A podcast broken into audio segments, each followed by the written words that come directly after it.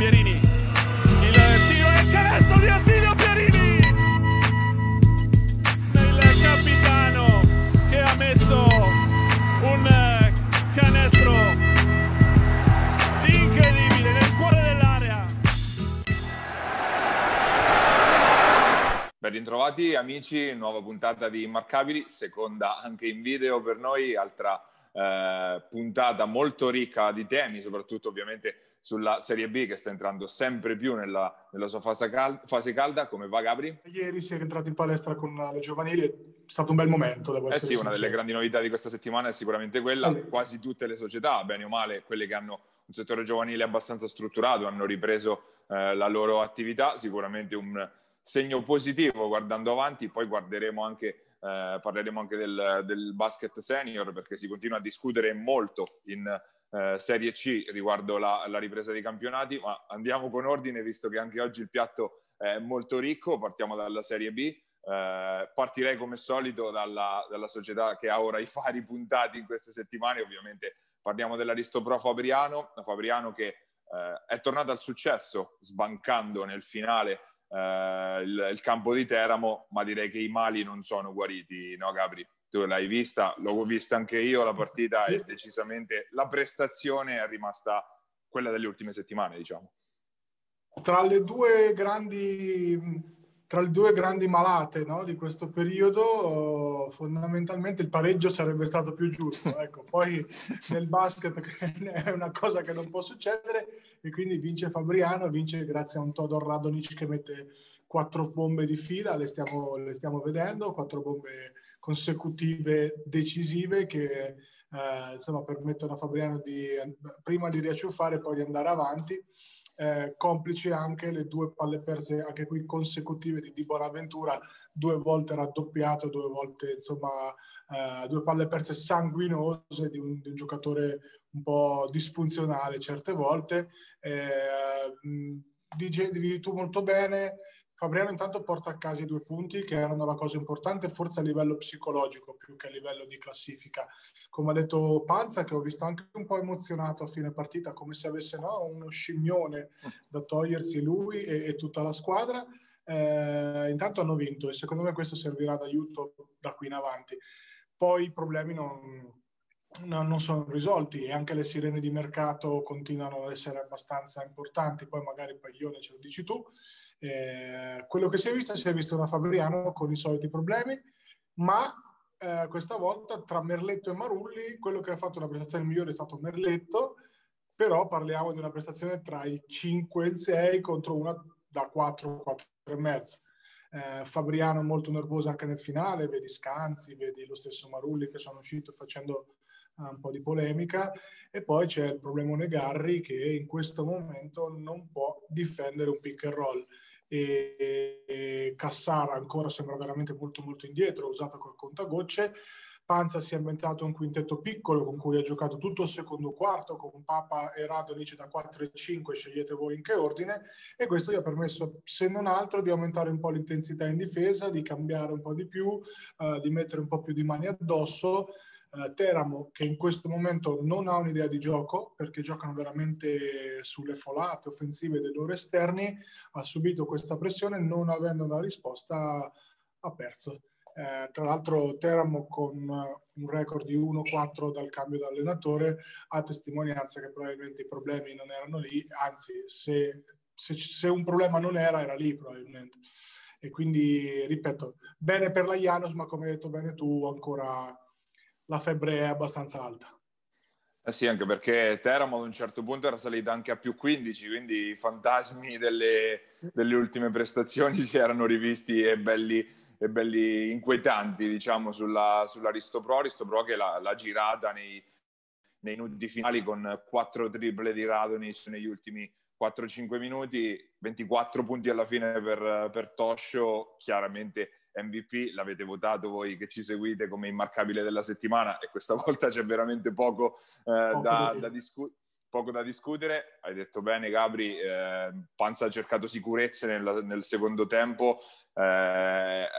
ha limitato al minimo le rotazioni, è andato sempre con eh, Radonic e Papa sotto, solo qualche minuto con scansi da 4, quindi ancora estremizzando quel quel quintetto piccolo per avere più aggressività in difesa, è ovvio che il problema Garri sia adesso eh, veramente sotto gli occhi di tutti, perché comunque a livello offensivo qualcosina comunque dà, visto che eh, 8 punti nei 12 minuti che ha giocato li ha prodotti, però eh, il, i problemi che apre dietro restano un, un problema grosso, un rebus per, per l'Aristo Pro che io penso stia continuando, anzi eh, l'idea di voler mettere mano al reparto esterni, vedremo se, eh, se, ci sarà la possibilità di sacrificare qualcuno, se Merletto, se Marulli che ieri, eh, scusate, domenica eh, è, ha avuto una, una, giornata probabilmente tra le più negative da quando, eh, da quando è arrivato a Fabriano. Pro- movimenti anche in uscita perché eh, Ali Begovic non è entrato per niente nella partita di Teramo e sembra l'indiziato a, eh, a poter lasciare anche per, un per, una questione economica visto che è entrato Cassar quindi giocatore che ha anche un altro, ehm, un altro stipendio diciamo rispetto a quello che era, poteva essere quello di Misolic eh, quindi insomma grandi manovre ancora in corso per Fabriano soprattutto guardando a domenica dove eh, arriva uno dei crocevia importanti della stagione perché c'è la sfida contro la capolista Roseto adesso.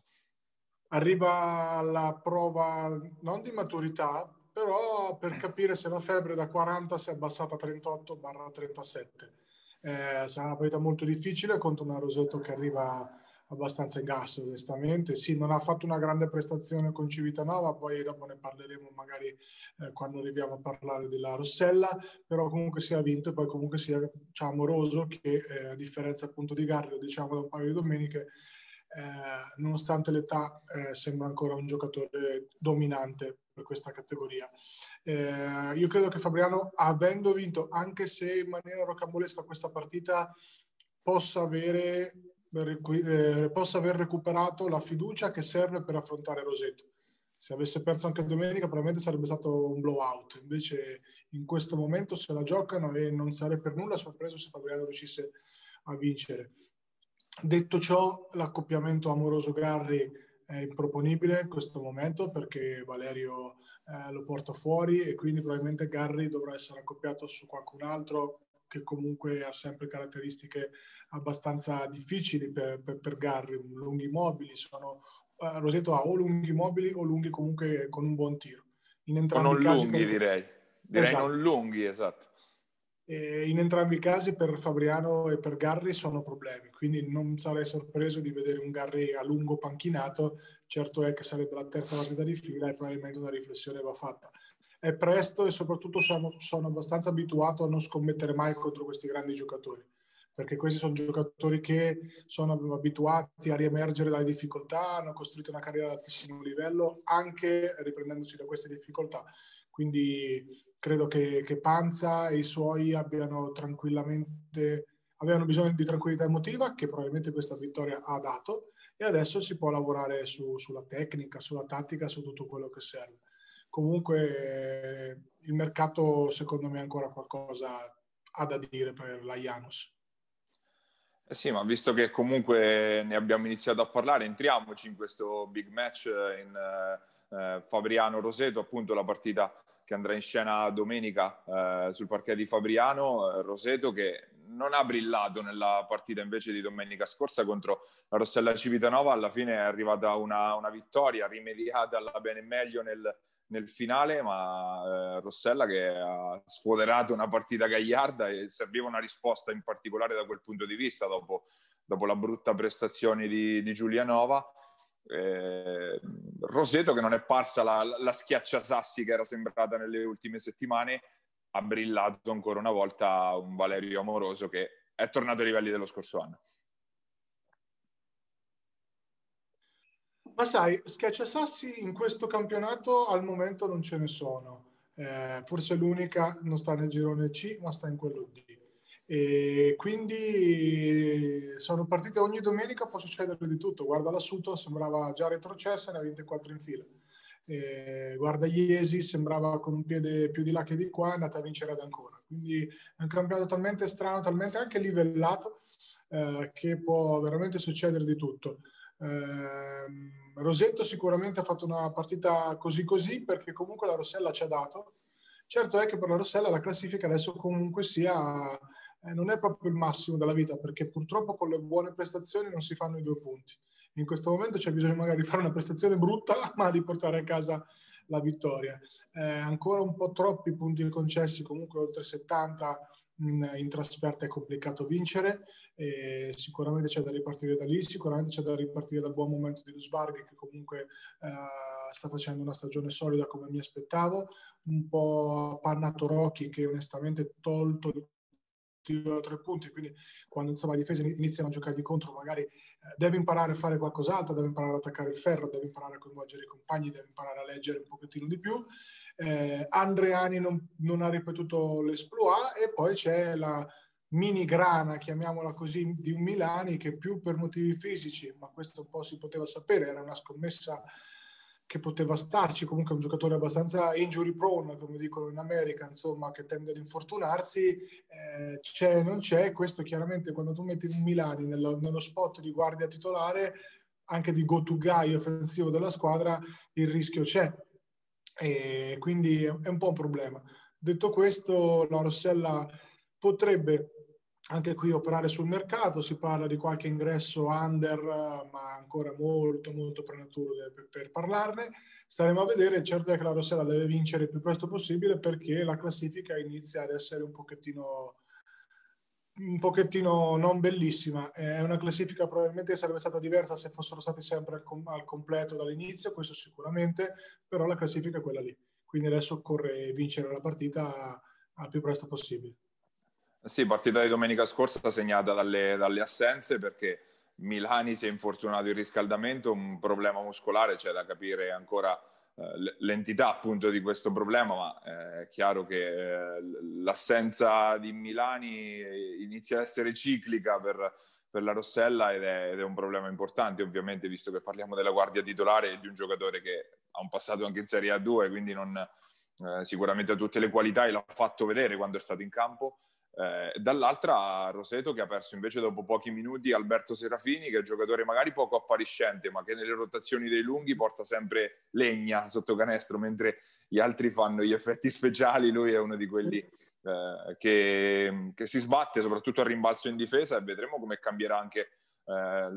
l'equilibrio e come cambieranno le rotazioni sotto canestro nella sfida eh, appunto con Fabriano eh, di, di, domenica prossima. Eh, Civitanova che per ora invece resta in coda alla classifica, appaiata a Teramo a quota 6 punti. Domenica Civitanova attesa dalla trasferta sul campo di un Aurora Iesi che sembrava morta e sepolta. Al, probabilmente alla prima settimana al comple- di lavoro al completo è andata a sbancare Ancona e Ancona invece due settimane fa sembrava all'apice, adesso nella polvere è un, un'altalena dalla quale non si riesce a venire fuori questo campionato. Ma veramente, eh, però è anche bello, c'è da dire. Cioè, l'anno scorso magari c'era la marcia trionfale di Cento Fabriano a Braccetto che non potevano quasi mai perdere. Quest'anno, vuoi il Covid, vuoi una serie di circostanze strane, hanno livellato eh, il campionato e, e, ce lo godiamo. Eh, di Iesi l'avevamo detto, appena recuperano i loro non hanno perso nulla. Cioè, Iesi aveva solamente bisogno di recuperare gente, di allenarsi bene. Si è visto, si è vista una squadra che eh, trascinata da Magrini e Quarisa, ha vinto con merito ad Ancona, una, una, una vittoria uh, netta, molto più di quello che dice il risultato, perché comunque sono stati sempre avanti anche con scarti in doppia cifra. Eh, stiamo vedendo le immagini appunto del, del Magrini Show, ma con dei canestri veramente importanti, ma quello che come all'andata ha fatto la differenza è stato il peso di Quarisa sotto il canestro, che veniva da un mesetto totalmente irriconoscibile, ritrova Ancona e la leggerezza dei lunghi di Ancona e fa una partita dominante, onestamente. Cioè, Iesi tirava praticamente due volte per azione, perché comunque Quarisa tra rimbalzi offensivi, tra falli, tra post-up, tra roll ha fatto una grandissima partita, come appunto stiamo vedendo. Ehm, solida prestazione molto solida di Giacchè, ormai non è una novità. Molto bene anche l'impatto di Conte, mi è piaciuto molto, è uscito dalla panchina, ha portato rimbalzi, ha portato grinta. E una nota di merito però la voglio dare a Ghizzinardi che con uh, Panza secondo me sono i due migliori allenatori del, del, del girone perché nell'ultimo possesso quello in cui Centanni con una ventina di secondi allo scadere insomma eh, poteva tirare per, per il pari eh, tutti sapevano che avrebbe giocato un pick and roll, eh, che avrebbe potuto coinvolgere magari Quarisa che in contenimento basso avrebbe concesso a Simone un comodo arresto e tiro. Simone fa spesso arresto e tiro da tre punti eh, dietro, il, insomma sfruttando il pick and roll andando a destra e quindi o cambi o fai magari uno show, due cose che Quarisa non poteva fare. Eh, Ghizzinardi al volo ha chiamato una zona eh, che come appunto stiamo vedendo è praticamente è diventato una sorta di raddoppio su quel pick and roll centrale di Simone, palla persa quindi mi è piaciuta molto questa chiamata come mi è piaciuto onestamente Iesi, idee chiare, idee molto, uh, molto semplici, molto, molto ripeto, uh, giocato sul post basso, giocato sui vantaggi, quindi applausi a Iesi, una grande vittoria. Dall'altra parte ancora onestamente mh, non mi spiego ancora l'uscita di Rattalino, o meglio, se come si parla arriva Ragusa, se come si parla non arriva un top player, forse poteva, poteva essere il caso di tenerlo, magari Rattalino se non altro per il tonnellaggio, per quel po' di esperienza in più. Vesco ieri, mi dispiace dirlo perché insomma è un ragazzo de- de- della mia under 20, però si è visto che non è abituato a giocare i minuti veri, insomma, terzo lungo deve giocare 20 minuti, 15, 20, e onestamente ha fatto, ha fatto fatica. Ehm, come ha fatto fatica Leggio, come ha fatto fatica Paesano, nel senso, di sotto è stata un po' una mattanza. A questo aggiungiamo i soliti problemi cronici di Caverni, invece molto bene Oboe, eh, che comunque continua ad essere in questo momento secondo me meritatamente il playmaker titolare, ha eh, fatto anche due o tre cose in difesa importanti è mancato un po', è mancato un po' quel, come posso dire, quella voglia no, di sporcarsi le mani in più, specie all'inizio. Ancora dei problemi di approccio offensivo e questo non te lo puoi permettere in un campionato come questo. Eh sì, il mercato sicuramente resta, la, la, la, resta attivo comunque per, per la Luciana Mosconi. Resta da capire cosa faranno, come interverranno, perché ovviamente cambiano le prospettive e resta anche difficile da capire se dovesse essere così eh, il cambio di Rattalino per un lungo under, che sembra la, eh, anche una delle, delle, possibilità messe sul piatto, perché a quel punto eh, forse tenerlo Rattalino, visto che magari non è un top player, ma sicuramente un giocatore che ha già esperienza di questo campionato, che era rodato già nel gruppo, visto che c'era stato per, per 4-5 mesi, allora eh, diventerebbe difficile anche da comprendere. Eh, riguardo al mercato, facendo un passo indietro, c'è anche Teramo molto attiva eh, in questa fase. Sembra che vogliano inserire un lungo, sono girati i nomi anche eh, tra gli altri anche di Ponziani, anche se eh, Rieti per adesso ne ha bloccato l'uscita, quindi eh, comunque molte squadre si stanno guardando intorno, guardando intorno sul mercato, in particolare quelle che probabilmente eh, hanno reso meno delle, eh, delle aspettative saltando poi da, eh, dal derby di domenica scorsa, appunto questo Trancone-Iesi, passiamo invece a, a una Sutor che continua invece a volare indisturbata, quarta vittoria consecutiva eh, con la vittoria di domenica scorsa, tutt'altro che scontata in casa contro un'altra delle squadre che era molto molto in forma come eh, appunto la Giulia Basket e Giulianova, vittoria anche autoritaria da parte eh, della Sutor eh, che intanto infila la quarta vittoria consecutiva, poi ne parleremo anche con il nostro ospite eh, di questa settimana, ma per adesso dovremmo solo alzarci in piedi e applaudire per quello che sta facendo la Sudor in quest'ultimo mese che ha quantomeno del sorprendente per, per tenerci bassi. La testa questo gioco qua è una roba fondamentale, è l'80% secondo me di, di quello che succede in campo quella vittoria così voluta, così disperata, insomma, di cui aveva bisogno da Sutro, poi ne ha innescate altre tre e adesso è una squadra che vola sulle ali dell'entusiasmo e andrà domenica ad Ancona a rendere la vita complicata a una Mosconi che avrà lo stesso senso di urgenza che aveva la Suttor due o tre settimane fa, perché onestamente una sconfitta domenica per la Mosconi aprirebbe scenari abbastanza preoccupanti.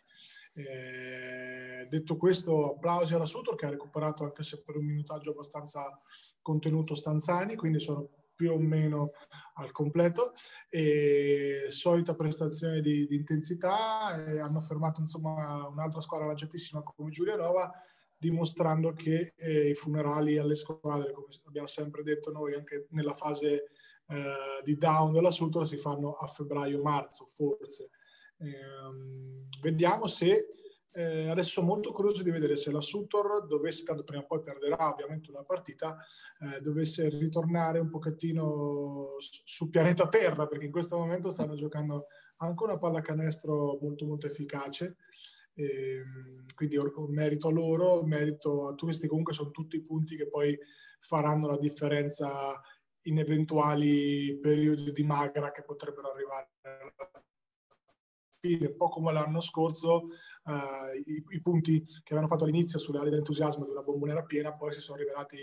molto importanti, al di là dello stop per il Covid, un, nella lunga fase di depressione finale, prima dello stop appunto, quando l'assunto era in grosse difficoltà, però non era ancora disperata proprio per quel motivo lì. Quindi molto bene la Sutor, molto convincenti ancora una volta le prestazioni degli esterni e applausi a Ciarpella per l'ennesima, insomma, ottima stagione che sta facendo, ma questo ormai non ci sorprende. E poi fra poco glieli faremo di persona i complimenti a Coach Ciarpella che sarà l'ospite appunto di questa settimana, Sutor che appunto adesso la sfida sarà anche quella di reinserire i giocatori che aveva avuto fuori in questa, in questa striscia perché paradossalmente eh, è andata a trovare il suo equilibrio con Stanzani infortunato, con eh, Ciarpella infortunato, quindi con, rota- con rotazioni anche ridotte, eh, anche quintetti anche particolari, abbiamo visto spesso Minoli anche dirottato da quattro, quindi quintetti anche molto piccoli e molto aggressivi che eh, po' si confanno a quella che è l'idea di basket che ha proposto almeno negli anni eh, coach Ciarpella, sicuramente finora ha vinto tutte, le, o tutte o quasi le scommesse che ha fatto, al di là della certezza Bonfiglio, eh, sicuramente l'emblema ora è Cipriani che sta veramente diventando un esterno di livello alto-alto in questo campionato, ma anche Gallizzi che sembra un, un mini Iverson a questi livelli. Eh,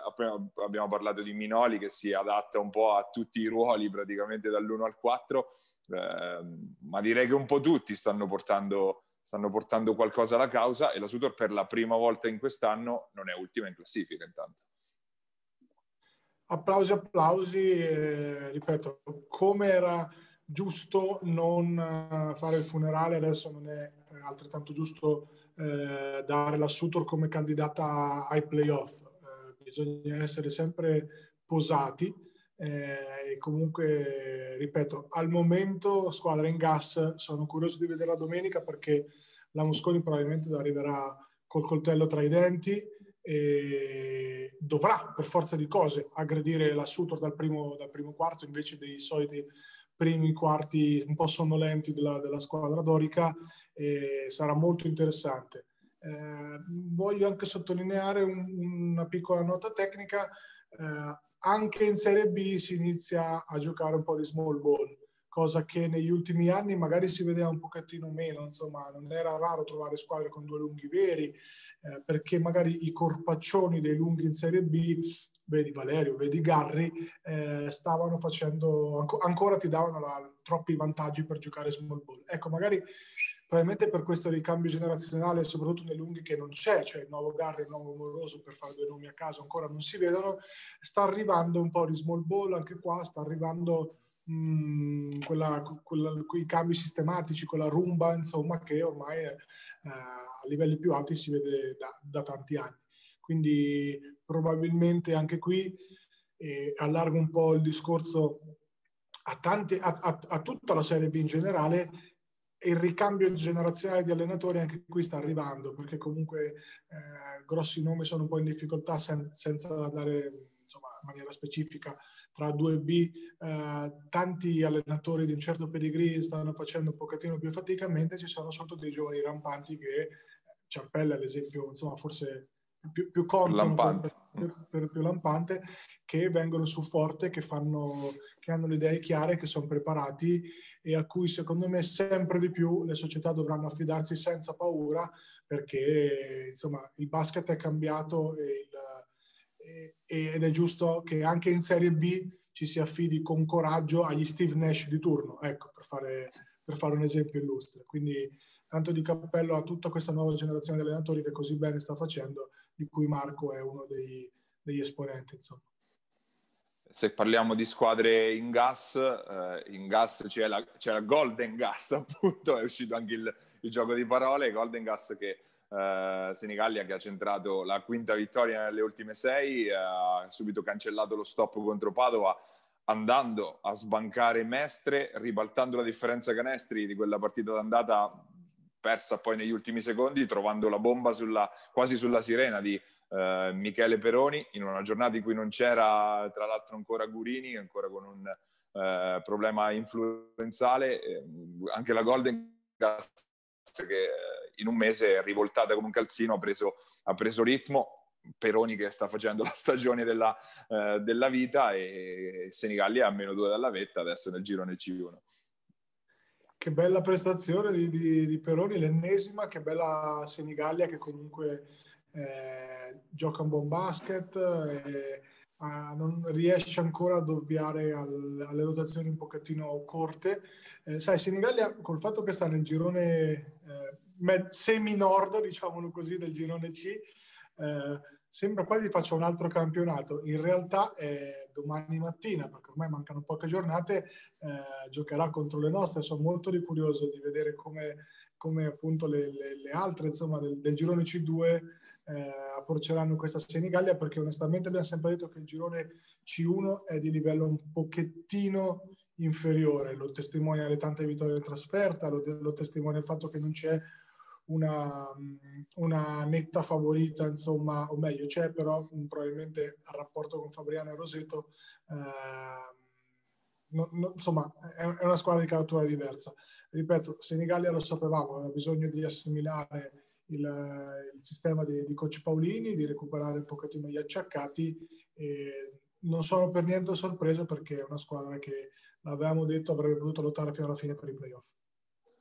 Eh, eh, sì, hai, hai, fatto bene a ricordare il fatto che di fatto fra, fra, un mese e mezzo i due gironi si rincontreranno perché verso la metà di marzo appunto inizia, inizia la seconda fase, mancano solo cinque partite per la conclusione della, della prima e quindi poi vedremo anche qual, avremo veramente il, il metro del, eh, del livello tra i due gironi con i primi scontri diretti. Eh, la vittoria di Senigalli ha ancora più peso alla luce del,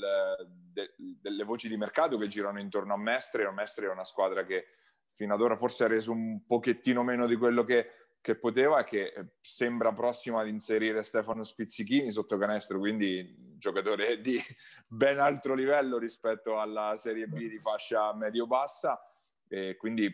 prendere una vittoria del genere, ribaltando anche lo scontro diretto, sicuramente un bel, un bel colpo per, per la Golden Gas. Andiamo a chiudere tutta questa lunga parentesi dedicata alla Serie B, anzi non la chiudiamo perché il nostro ospite ovviamente ci consente di continuare a parlare invece di questo, di questo campionato che finora è stato così affascinante. Parliamo ovviamente del coach della Sudor Montegranaro, eh, Marco Ciarpella, andiamo ad ascoltare cosa da dirci.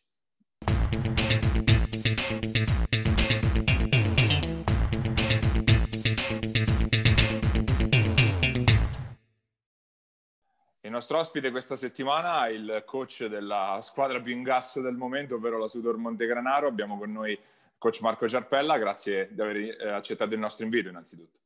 Ciao a tutti e grazie a voi per l'invito. Allora Marco, eh, faccio, ti faccio la stessa domanda che ho fatto la settimana scorsa al coach, al coach di Senigallia Paolini, anche perché il vostro rendimento è stato anche un po' simile. Eh, siete partiti con 5 sconfitte in fila, se non sbaglio, ora striscia aperta di 4 vittorie. Cosa è cambiato?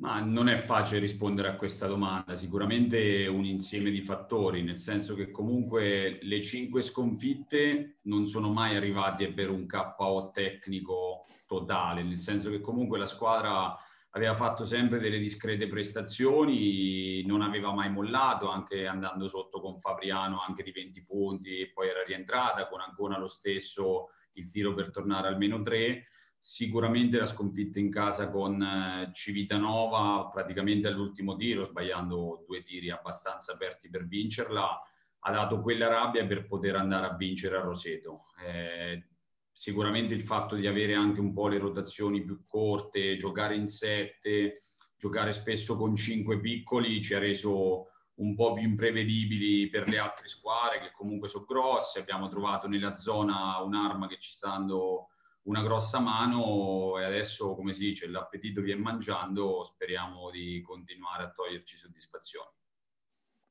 eh, avete, ehm, in, estate, in, estate avevate assemblato un roster con, con tante scommesse, eh, Bonfiglio va bene, si è, si è confermato quello che conoscevamo, tra gli altri chi ti ha sorpreso di più?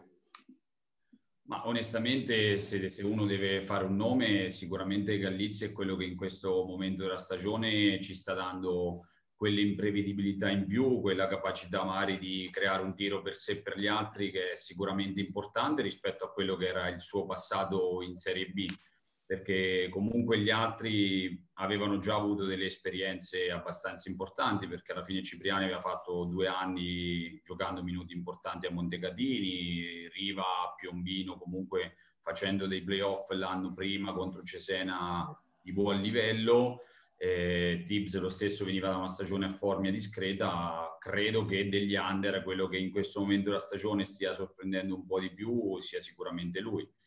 Era normale che c'era bisogno di un attimo di assestamento perché comunque le responsabilità tecniche per tutti loro sono completamente diverse rispetto a quelle che hanno avuto in passato. Quindi sicuramente per loro gestirle abbiamo avuto bisogno di un po' di tempo per sistemarci su queste cose qua. Credo che siamo facendo un grandissimo lavoro anche durante la settimana e piano piano stiamo raccogliendo i frutti. Hai parlato giustamente di necessità di, di avere anche un po' di tempo per costruire eh, un, un, sistema che funzioni. Adesso avete trovato decisamente il vostro equilibrio, paradossalmente l'avete trovato nel momento in cui sono venute a mancare due pedine come, come Stanzani e come tuo fratello. Eh, la, la, prima difficoltà potrebbe arrivare adesso che Stanzani abbiamo visto è, diciamo, tra virgolette, rientrato nelle, nella domenica scorsa, eh, andare a toccarle poi questi, questi, equilibri che si sono creati. Pensi possa crearsi qualche, qualche problema da questo punto di vista? Ma sicuramente l'ho detto sia a Stanzani sia a Francesco che per loro rientrare in questo momento magari è un po' più difficile da un certo punto di vista. Dall'altro potrebbe essere più facile perché la squadra è in grande fiducia e quindi magari ha anche una predisposizione diversa ad accettare dei cambiamenti. Naturalmente deve essere una cosa graduale, eh, infatti Silvio gli abbiamo fatto riprovare il campo nel secondo quarto domenica, ha fatto un canestro importante, ha avuto bisogno di, di ritoccare la palla, di riassaggiare il ritmo partita. Chiaramente per tutti e due parliamo di due ragazzi che negli ultimi tre mesi hanno fatto due settimane di lavoro, eh, quindi sicuramente c'è bisogno di tempo, c'è bisogno di, di, non perdere la nostra identità tecnica e di magari aggiungere qualche freccia in più al nostro arco per, per provare a confermarci a questi livelli. Gabri. Anche alla luce di quello che dicevamo fuori onda del calendario della seconda fase, no? Eh, dove pensi che potete arrivare a questo punto facendo i dovuti scongiuri? Io quello che dirò oggi ai ragazzi sarà che ci vuole equilibrio, umiltà e sacrificio, perché un mese fa eravamo ultimi a zero, dati per spacciati da tutti, abbiamo fatto un mese di gennaio di altissimo livello e ci siamo ritirati fuori da questa situazione. Il calendario già mette di fronte diverse squadre che stanno a 6-8 punti in questo weekend, quindi perdere domenica già vorrebbe dire farsi risucchiare indietro nella classifica, quindi credo che bisogna avere molta umiltà, molto equilibrio. È chiaro che in questo momento siamo in grande fiducia, se, se riuscissimo a girare a 12 questo gironcino eh, o magari addirittura a 14 potrebbe voler dire che potremmo anche provare a raggiungere la salvezza diretta. È chiaro che vedendo la classifica oggi credo che sia un campionato dove con 18 punti magari rischi di fare i play-out e con 20 fai i play-off, quindi bisogna stare attenti e guardarsi sempre alle spalle e cercare di continuare a lavorare in questa maniera qua. Giulianova si è rinforzata e comunque con l'acquisto di Panzini, Giulianova all'inizio poteva essere una squadra su cui fare la corsa, no? Adesso avete dimostrato comunque di poter tranquillamente giocarvela anche con loro, anzi, insomma, l'avete anche battuti. Eh, è vero che, come hai detto te, è un momento di, no, di magico e quindi speriamo duri il più possibile. Eh, la corsa su chi pensi di, di, una volta riuniti i due gironi, su chi fate la corsa, insomma, le 3-4 squadre con cui pensi di potertela giocare, pensando a, al miglior caso possibile alla salvezza diretta, eh, intendo. Ma io credo che ci siano probabilmente assegnati ai playoff 6-7 eh, posti e le altre 9 squadre che si possono giocare dall'ottavo posto all'ultimo posto nella griglia playout. Eh, credo che in una stagione così con tanti imprevisti, Covid, infortuni, eh, superare il momento Covid come l'ha fatto Giulianova vincendo due partite importanti è stato secondo me un segnale di grande forza eh, perché comunque ha vinto due partite che in, con Ancona in casa e con Civitanova che in un momento in cui le loro rotazioni erano davvero molto corte probabilmente quei quattro punti lì potrebbero essere il lago della bilancia. Noi speriamo che le imprese di Roseto e Fabriano di non disperderle nel nostro cammino, nel senso che magari ci siamo creati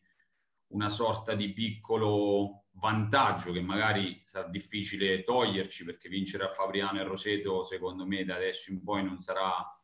più facile. Penso che come dicevo, ci sono 8-9 squadre che, che, si possono giocare dall'ultimo posto dei playoff alla salvezza diretta ai playout. Parlo da, da Senigallia, Monfalcone, Mestre, eh, Civitanova, Iesi, ci sono Giulianova, lo stesso Giulianova. Credo che vincere gli scontri diretti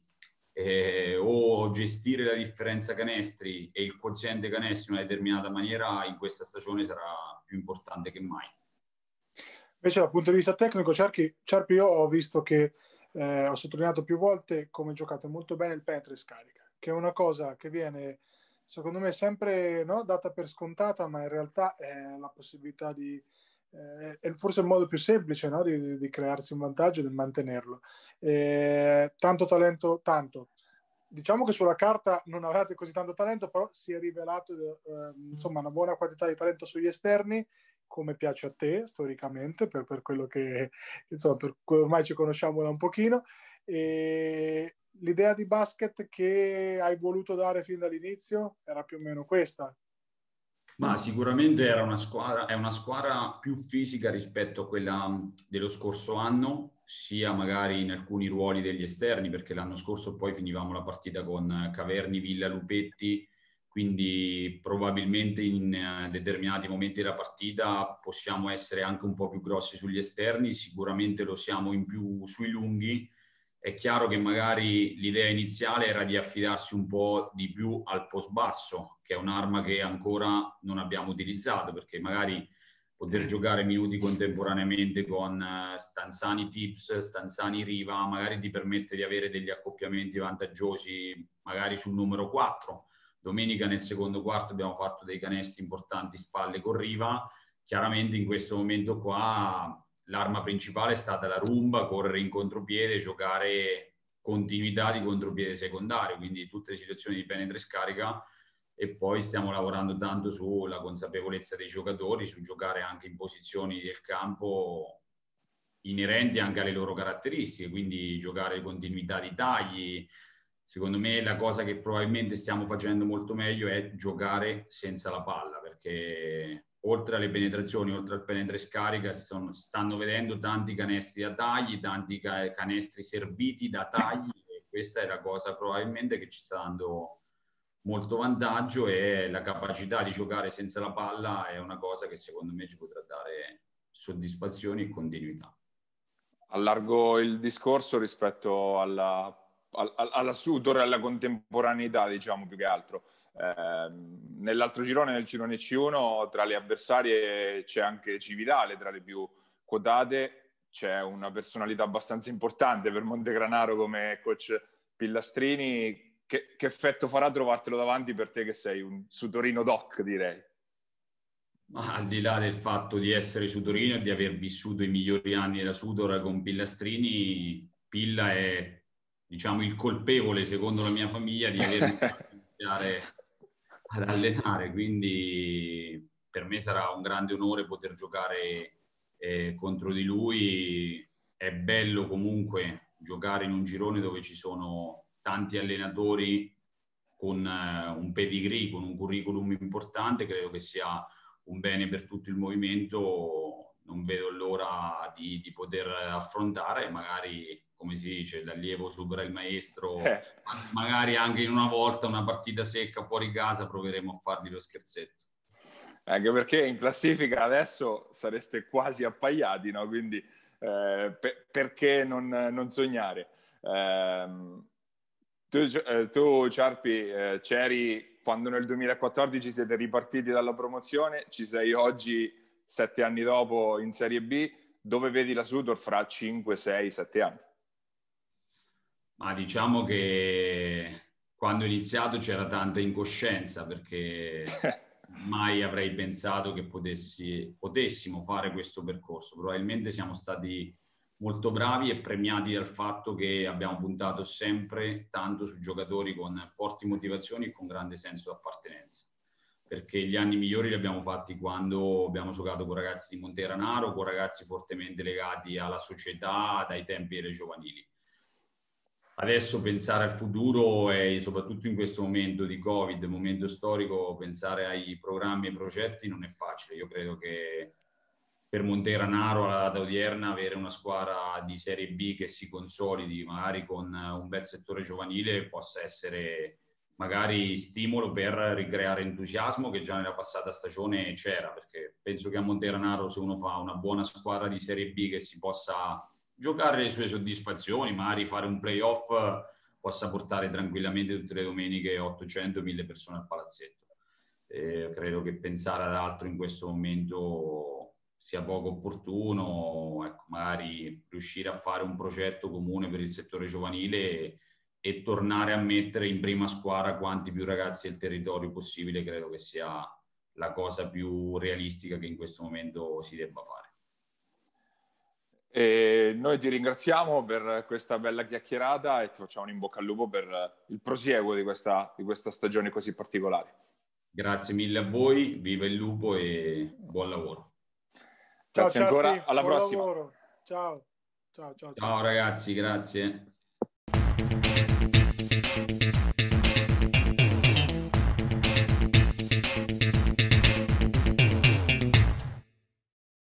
Siamo in attesa di conoscere quale sarà il destino appunto del, dei campionati di Serie C Gold e vediamo anche nel, nei livelli inferiori, quindi dalla Serie C Silver in giù. In C Gold è piena battaglia e sembra si stia anche rovesciando un po' il tavolo no? dalle, dalle indiscrezioni della settimana scorsa. Sembrava che la grande maggioranza delle società fossero pronte eh, a ripartire con il campionato. Eh, nei giorni scorsi invece è arrivata una lettera firmata da 9 su 16 eh, società del campionato di C-Gold nostrano, quello Marche Abruzzo eh, Umbria, diciamo, eh, che chiedono appunto di, eh, di, non ripartire o al massimo di fare una, una sorta di, di, di, coppa marche, di torneo, diciamo,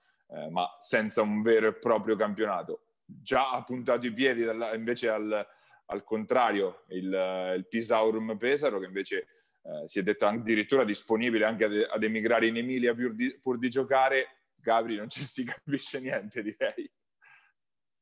Beh,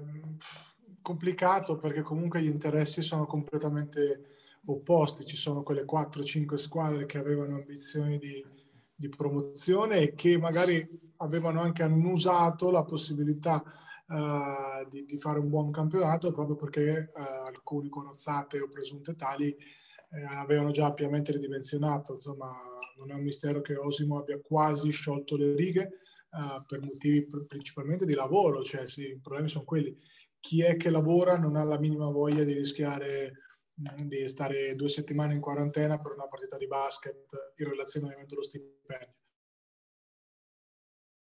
Chi è questa professione chiaramente eh, vuole ricominciare ed è normale che sia così ed è la problematica che abbiamo sempre detto sarebbe stata eh, dirimente in questa, in questa questione. Io credo che in un modo o nell'altro la C-Gold si troverà una formula per ripartire perché comunque sia ci sono da assegnare le promozioni in Serie B e, e, mentre per la C-Silver in giù non credo che ci sia il minimo interesse né la minima possibilità di ripartire perché onestamente avrebbe anche poco senso adesso, a meno che le società non si dicono disposte a fare un campionato magari maggio-luglio, faccio degli esempi a caso, eh, cosa che pre- prevedo abbastanza complicata, però ecco, potrebbe avere un senso, magari attendere che,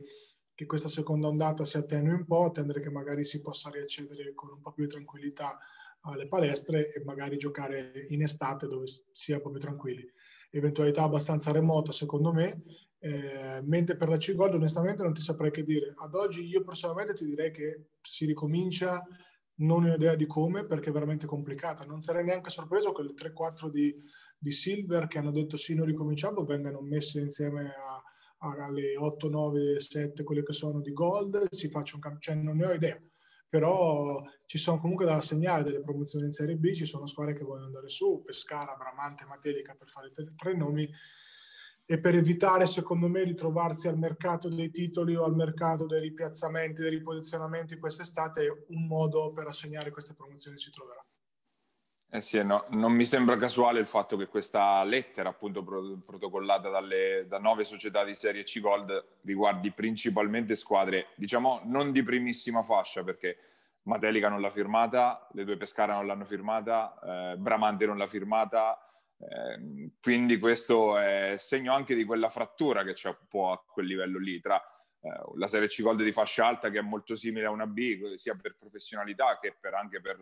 per, il fatto che proprio molti siano, giocano da professionisti di fatto e quella più bassa che è fatta di dopolavoristi ma non in senso dispregiativo ma proprio in, come constatazione certo. proprio delle, delle cose. Vedremo, sicuramente qualcosa, qualche decisione dovrà arrivare nei prossimi giorni, massimo settimane, perché eh, era stato dato il, termine della prima settimana di marzo per partire e, e ci sarebbe un mese per, per chiudere. Eh, in attesa di novità, noi eh, vi salutiamo, chiudiamo anche questa puntata di Immarcabili, eh, salutiamo eh, Giuseppe Condigiani e Basket Marche che ci ospita sulle sue piattaforme, eh, Fermo TV che anch'essa ci sta eh, ospitando in queste prime uscite video. Ci trovate come sempre ormai dappertutto tra YouTube, Spotify e roba varia. Noi ci salutiamo e vi eh, diamo l'appuntamento alla prossima settimana, sempre qui su Immarcabili. Pierini